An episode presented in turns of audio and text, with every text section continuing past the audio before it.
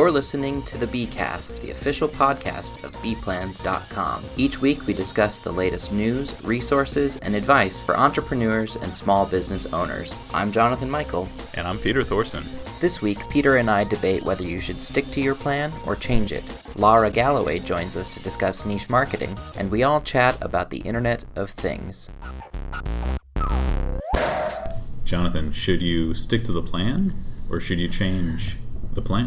Why are we talking about that? What are, what are we doing here? Well, uh, Tim Berry posted an article this week uh, titled "Should You Stick to the Plan or Change It?" It's a good title on B plans, and so uh, you know this is a good one. I think I, I actually almost every day I, I, use this analogy of the uh, the sort of classic business plan being problematic in the sense that a lot of folks out there will create a plan. They'll put tons of time into a plan. They'll they'll pore over it. They'll think over every section. They'll create it often just once. Mm-hmm. they'll you know print it nicely. And maybe they'll get a loan with it. Maybe they'll start that business. Maybe they'll get out there and finally be that entrepreneur they always wanted to be. But the plan goes in the drawer and occasionally maybe is referred to and and it's kind of this worst case scenario right? You, you should indeed revise the plan. And i think maybe the question here is how often how frequently?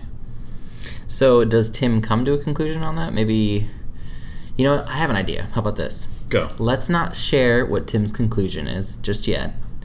Let's do a good old fashioned debate you versus me. Which side do you want to take sticking right. with the plan or changing it well, I mean, I'll, I'll play uh, devil's advocate and stick to the uh, stick to the plan a little bit here, at okay. least at least for a while, you know, within reason. Okay, and I guess I'll take the other side, which is you should revise your plan and not be afraid of it. Okay. Uh, before we do that, let me just look up these rules real quick about debates and okay. Yeah, um, how does a um, good old fashioned yeah, debate work? Uh, no personal insults. Um, well, it's just that your opinions are terrible. Uh, well, shut up. No. No. We're off to a good start. Podcast over. Uh oh. okay. now that we've got that out of our system, let's talk a little bit about staying the course. Now, okay. again, there's a big difference between understanding a plan, sticking to it, staying the course, keeping the ship on track, whatever kind of analogies you want to use there, mm-hmm. and not using the plan, like I was talking about before. So, using the plan as a way of knowing what your touchstones are in the future. That's that's hugely important. And I think Tim really summarizes it here great. Uh, it's better to have a mediocre strategy consistently applied over three or more years than a series of brilliant strategies each applied for six months or so. And I think we can all relate to that, right? We can all relate to the ever evolving landscape that ever evolves so quickly that you have no footing, you have no grounding. And I think most importantly, you, you don't even know if the experiments you put out there into the world are validated or not. So that's a reason why you should stay the course? What how does staying the course help? Staying the course gets you to the point where you can get results from your experiments. It lets you ask big complicated questions and get to the end point and say this does work, this doesn't work. You know, and at the end of the day these these complicated questions, these larger initiatives, these big ideas that take time and effort and, and results to prove or disprove are what create great lasting business. Now, Peter, on the other hand, though, Tim says there's no virtue in sticking with a plan for its own sake. Nobody wants the futility of trying to implement a flawed plan, and that's true. You know, you you're innovating, and if you've created a plan that just doesn't work, what's the sense in sticking with it? So, not being afraid to take that plan off the shelf, not let it collect dust, and say, yep, in this area we you know miscalculated some things. That was you know a wrong assumption. Not being afraid to fail but to learn from that failure over and over again and revise as you go. I think that's there's a lot of value to that. A well executed plan that you should stick to should have highs and lows. It should have adjustment factors built into it. It should have an understanding that some of the components within that larger plan are experiments, and the results of those experiments will drive the further stages of those uh, of those either marketing programs or business models or customer segments. So I think that that all works into the idea of sticking to a good plan. Now, from my opinion, I think the two groups of people who seem to be the most resistant to revising or changing the plan are either those who, like you talked about, went through this whole process, created the plan, and then set it aside, maybe because it was such an ordeal to create the plan, they felt like, okay, I answered all my questions, now I just got to do it. And that's kind of like a new experience for them. And so they're afraid of, I just went through all of that, I can't change that. I've, I've kind of set it in stone, it's there. And then the other group is people who have been around for quite a long time. They've already established a method and a way of success. And the idea of changing it is like, well, if it's not broken, don't fix it. No, those are both great examples. They they both represent a type of flawed thinking that I think people can fall into either by stress or comfort uh, or just a misunderstanding of what their own goals should be that first group, the one that puts what I would call too much work mm-hmm. into the initial plan, that's a flawed approach because, as the, the lean planning people would say, by the time you get through with a plan that's that complicated, the world has changed behind, you know underneath you. Right. So yeah, you have to put in the minimum amount that is appropriate for the amount of planning that you need to do. How minimum? Well, that's you know where the lean planning comes in. That's where maybe the lean startup mode comes in. You know, Tim Berry, the author of this article, has a book coming out about lean planning, so we can you know post a link to that maybe. Mm-hmm. The second example was this one of the business that's up and running. Things are going basically good. Right. And so there's no real reason to either create a new plan or adjust you know it's almost a third case right? They're mm-hmm. they're just staying the course and there isn't really a plan in place. They're just staying the course with whatever the status quo is.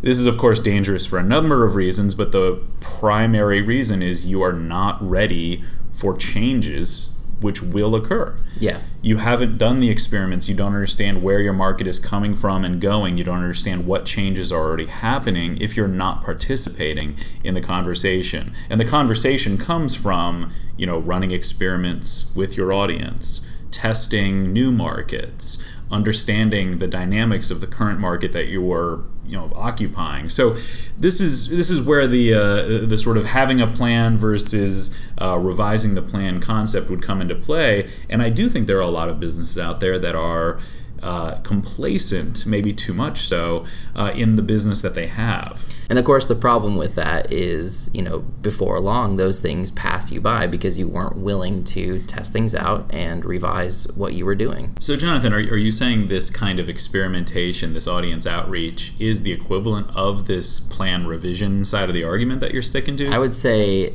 testing, constantly testing, looking at the results gives you the ability to, with some science and with some precision, make decisions about what you should and can change. I think it, maybe we could agree to this. Sure. Maybe the, maybe we could close this debate with the following concept: If your plan is so rigid that straying from it seems like a diversion and you don't have any flexibility and in fact you're kind of stuck with it mm-hmm. then maybe your plan isn't the best type of plan for your company but if you don't have enough direction that your plan can't extend three months into the future six months into the future then maybe you need to take a step up a level go a meta level higher and start thinking about the plans for your business at that level and then, third, I think the one that we don't address in this article if your plan is get more of the same, or increase my sales by getting more customers in my door. I don't know how I'm going to do it and I just hope they come. Mm-hmm. Then we really need to recommend that you are looking at something more holistic, more plan oriented.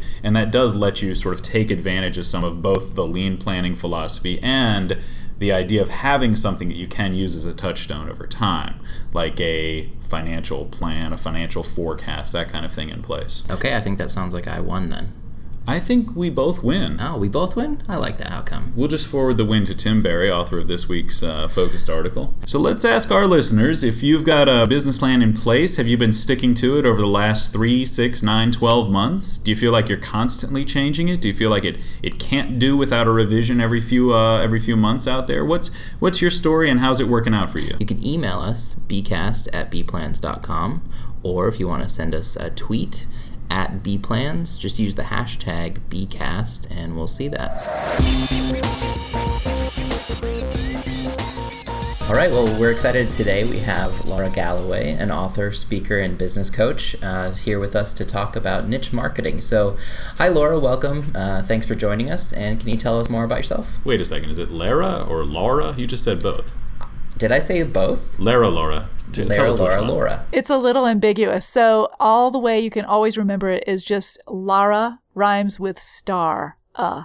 There you go. Star. Uh, I, I put the end uh, uh, at the end of most sentences, so that's easy for me. So thanks for joining us, Stara. Uh, Stara. No, um, okay, It's like Lost Boys. that's right. Love it. Love it. I'm so happy to be here. Thanks for having me, guys.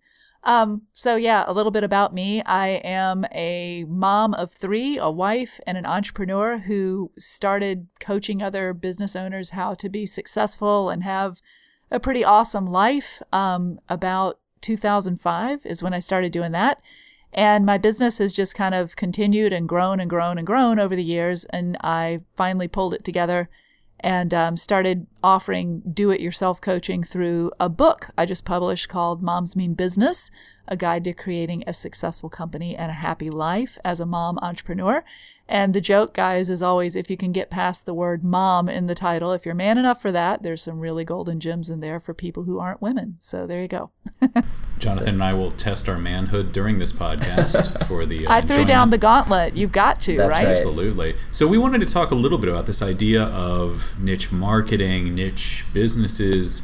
But why don't we just start with when I say niche, I mean, I know what that means in the real world, but really in this business sense, what do I mean when I say niche marketing, niche products, that kind of thing? And, and I guess what do we mean when we're talking about it today? Well, my you know my Canadian friends roll over dead every single time I say niche. They're like, it's not. It does not rhyme with itch. It's a niche market. they get mad at me and correct me. Yeah. Um, That's going to help our international audience. Absolutely, exactly. yeah. They'll know where they stand with us, right? So, um, to me, what that means and what I talk about with my clients all the time is really knowing what you sell and to whom. And if we, you know, everybody who's in business for themselves wants to believe that their stuff could be bought by anybody and everybody. But of course, the huge challenge is that there's not a single person out there that would raise their hand when you said, Who is anybody or who is everybody? None of us identify ourselves that way. And niche marketing is the beauty of being able to help your ideal customer, your target audience, know that you're talking specifically to them and that your products and solutions are tailored to solve their problems. So, when it comes to small business owners and entrepreneurs, um, you've obviously kind of carved out a niche uh, with moms and mom business owners. Uh, how do you go about picking a niche? One of the things I tell my clients is, you know, let's let's base it on one of these things. Number one, let it be a target market that you are already a part of. So for me, the moms thing, easy.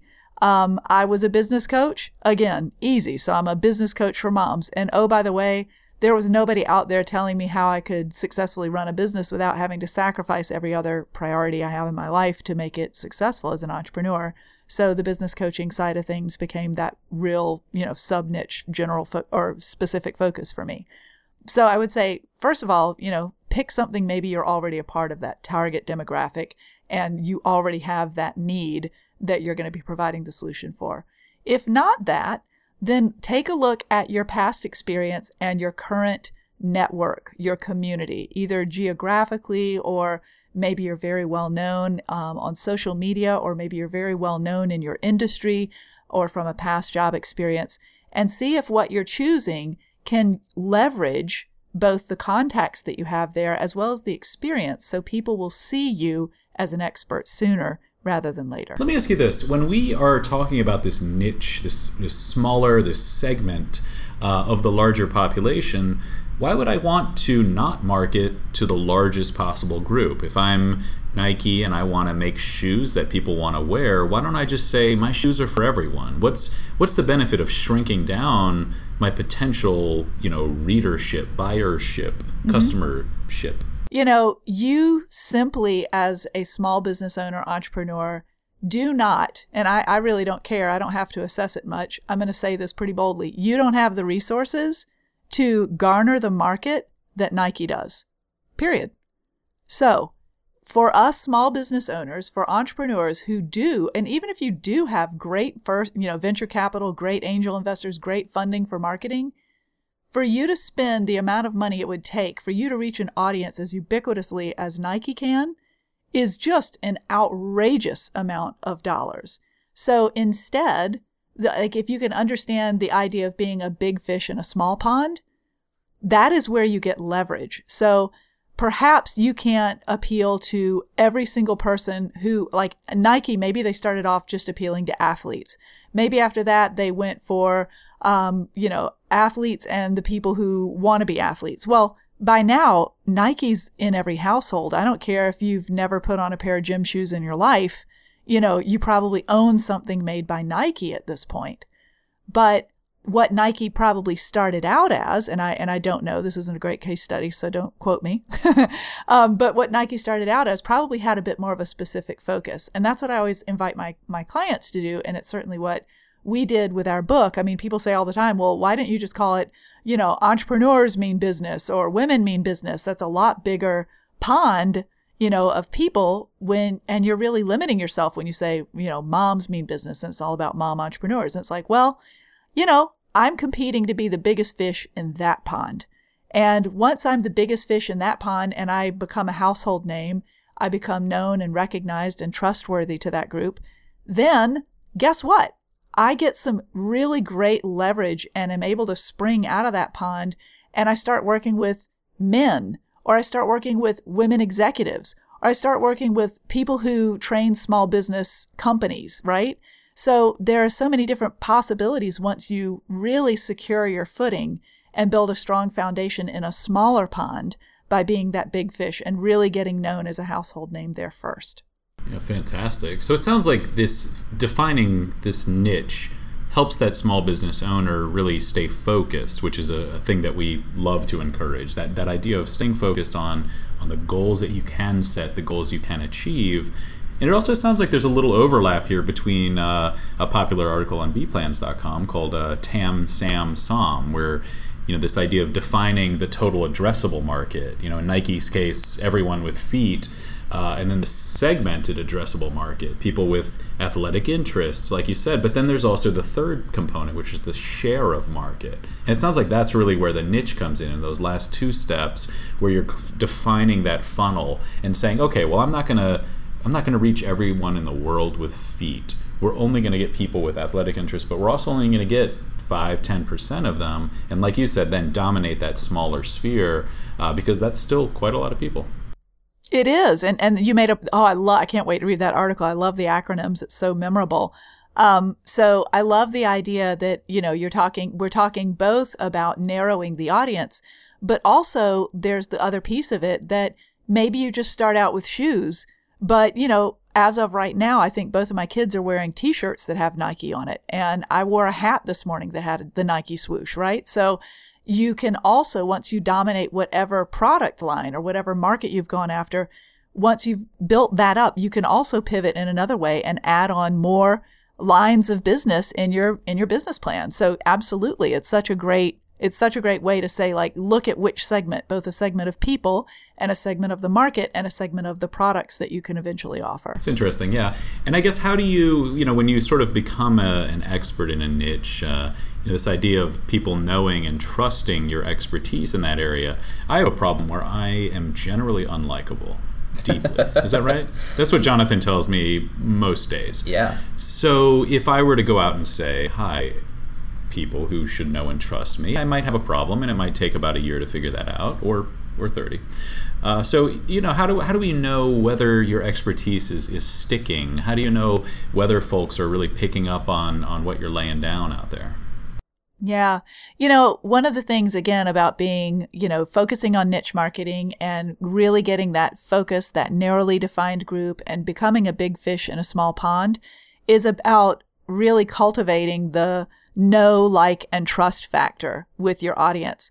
One thing, you know, that we, like, as I said before, we can't compete, we small business owners cannot compete with ginormous brands like Nike when it comes to marketing dollars. But where, one place we can compete is in the personal, likable, knowable, trustable arena. You can actually do a great job. Um, you know, Peter, maybe maybe there's something we should discuss, or maybe you just need to find new friends if Jonathan tells you you're not very likable. Um, it's a hard room here. I guess so. Um, but you know, if if you are showing up in person and online in a way that lets people get to know a little bit about you, that is absolutely relevant and on target with your branding, right? So you're a you're at B Plans, you're a business professional, so you got to have a bit of that in there, but you also need to have something that is going to help your people know that you can understand them and trust them. And if your posts on social media, if your you know uh, meetups that you host in town, if your workshops, your seminars, your articles that you write, if all of those reflect a bit of your professionalism, your you know relating the type stuff that you're an expert at, but also a bit of your personal side so people can go, yeah, I kind of like that guy. He's, he, you know what? He's kind of hard to like, but I do trust him because what he says is right on, you know? And so like people can develop relationships with you based on how you show up. And when you are a smaller brand, you can absolutely put a face and a personality to your brand in a way that big companies can't do. So there could be some you know, I know uh, some women that make little tiny leather baby slipper shoes and such. They cannot compete with Nike, but let me tell you, their customers love them and they love marketing. They've got like this crazy volunteer marketing army going for them because they're making these little tiny shoes and they're blogging about it all the time and they're showing up at all the fairs and people get to hold them and touch them and try them out and they love them. So I think that's one of the best ways we compete.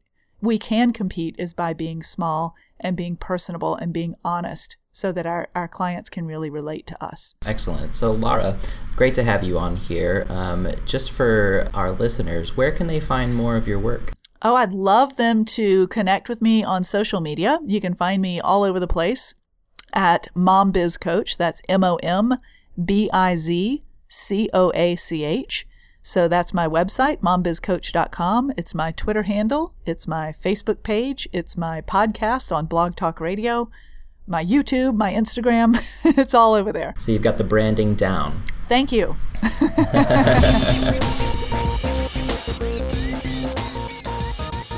So Lara sounds like Stara had a good point about finding new friends. I think that's uh, that's an excellent transition to uh, some friends I've been making around the house: uh, robots, computers, and uh, and all my appliances really these days. Oh yeah, um, Peter, those aren't your friends, but that sounds like it's a conversation for maybe another podcast or maybe just after this is done? No, I'd suggest that uh, you know my house is becoming friendlier uh, as as things evolve. Uh, more devices, more uh, ways of interfacing with it. I can I can check what music's playing in my living room from uh, from right here if I needed to. So really, uh, you know, what I think what we're kind of talking about here, what we're transitioning seamlessly to, is the topic of the Internet of Things. And Jonathan, what what things uh, are connected in your house, and and what do you know about this thing? So I've seen that phrase used around, but I've never really dug into what it actually means. So, do you want to kind of share with our listeners who might be in the same place that I am? Is what's that phrase mean? Maybe we're familiar with the actuality of it, but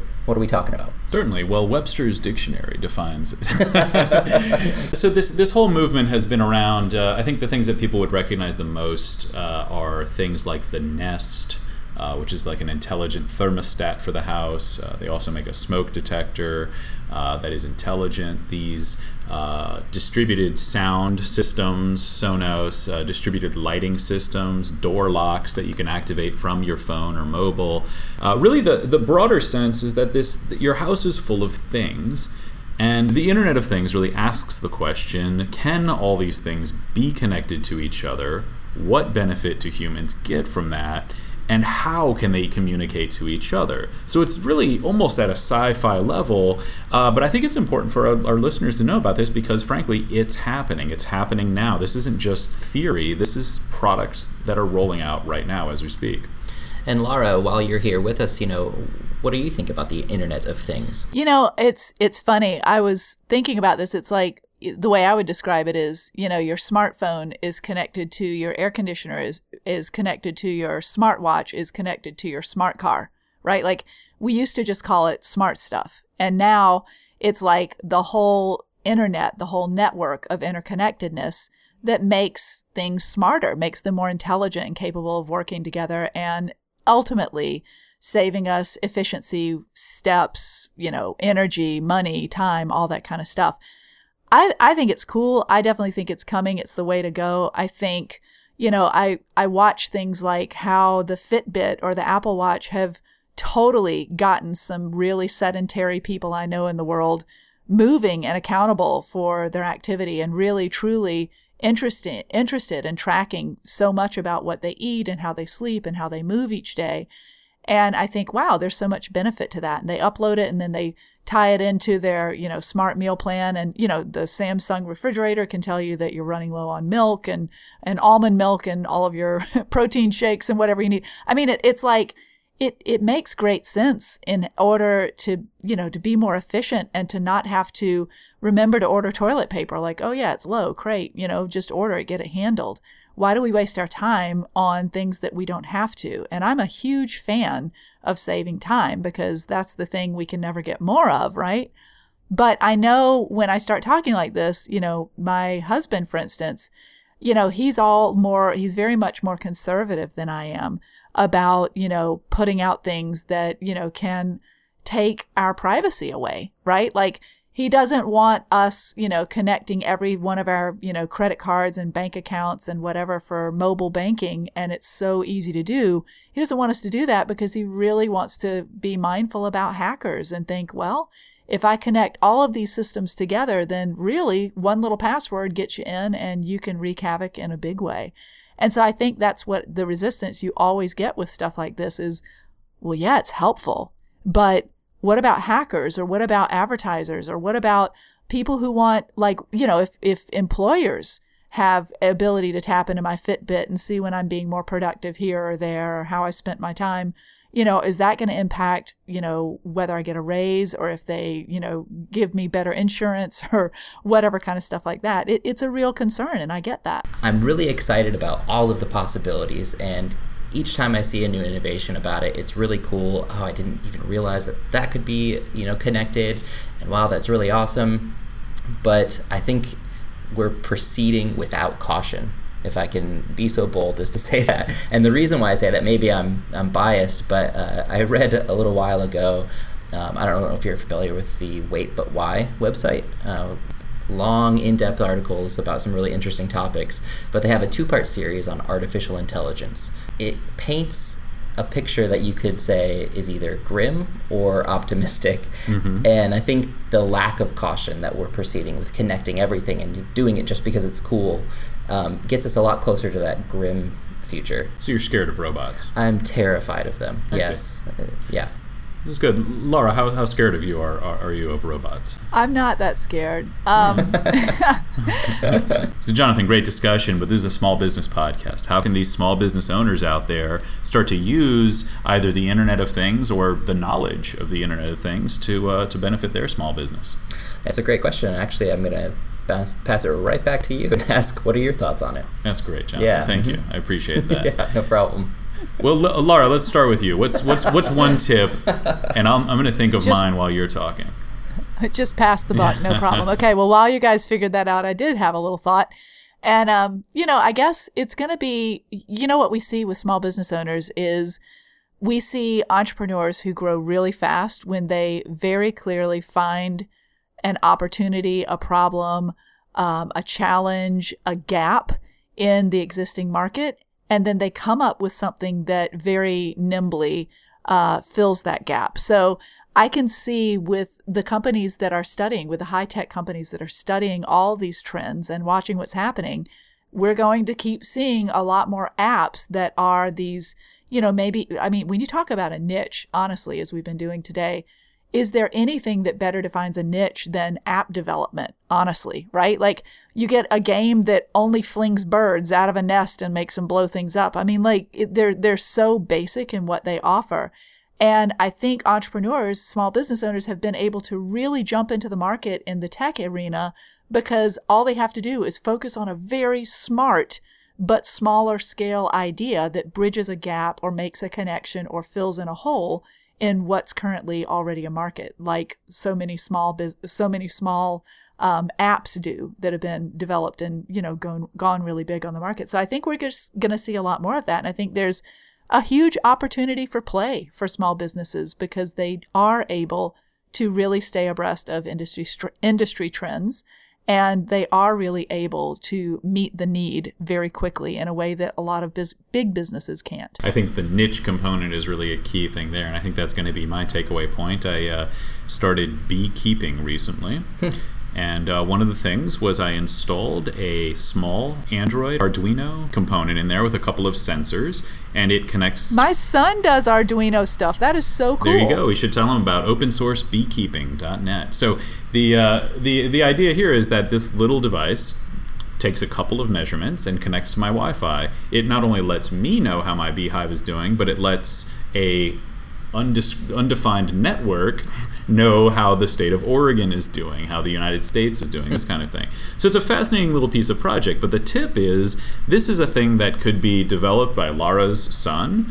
Uh, and installed by a niche market like me. And I think there is tons of open ended potential here for the small business to either modify what they're currently offering and think about it, how it fits into this new thing that is really happening and is happening now, uh, or to develop new uh, innovative uh, approach to how they do their normal business uh, as it applies to this market. I think the takeaway here is this is happening. Is that right, Jonathan? It's happening. it's happening, yeah. We can't stop it. So yeah, why don't you go ahead and email us bcast at bplans.com or send us a tweet at bplans and tell us what you think of the internet of things. What's the coolest device you've seen connected? Uh, what's an idea that you might have for something that should be connected? Um, and yeah you can loop in at mombizcoach into the conversation as well. I'm sure she'd love to hear your thoughts. Yeah, Lara, if people have questions about niche marketing, who do you want to hear from and when? Oh. Uh, I, I want to hear from people who totally believe they do not need to have a niche market and believe that their target audience is everybody who has money. Please call me. I will help you. You need my help. It would be awesome to chat. You can email me, Lara, that's L A R A, at mombizcoach.com or find me on the social platforms Twitter, Facebook, Instagram, whatever, and also on my website, laragalloway.com. That's L A R A G A L L O W A Y dot com. all right thanks for joining us Thanks, guys. It was fun. If you have a question you'd like us to answer on the show, send us an email at bcast at bplans.com. That's bcast at bplans.com. Our theme music is by Jasinski. The Bcast is brought to you by Palo Alto Software, makers of bplans.com and LivePlan. Visit bplans.com for everything you need to start planning and growing your business.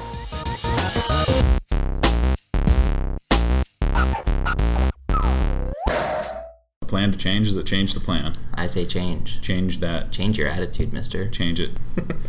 change clothes. Cool.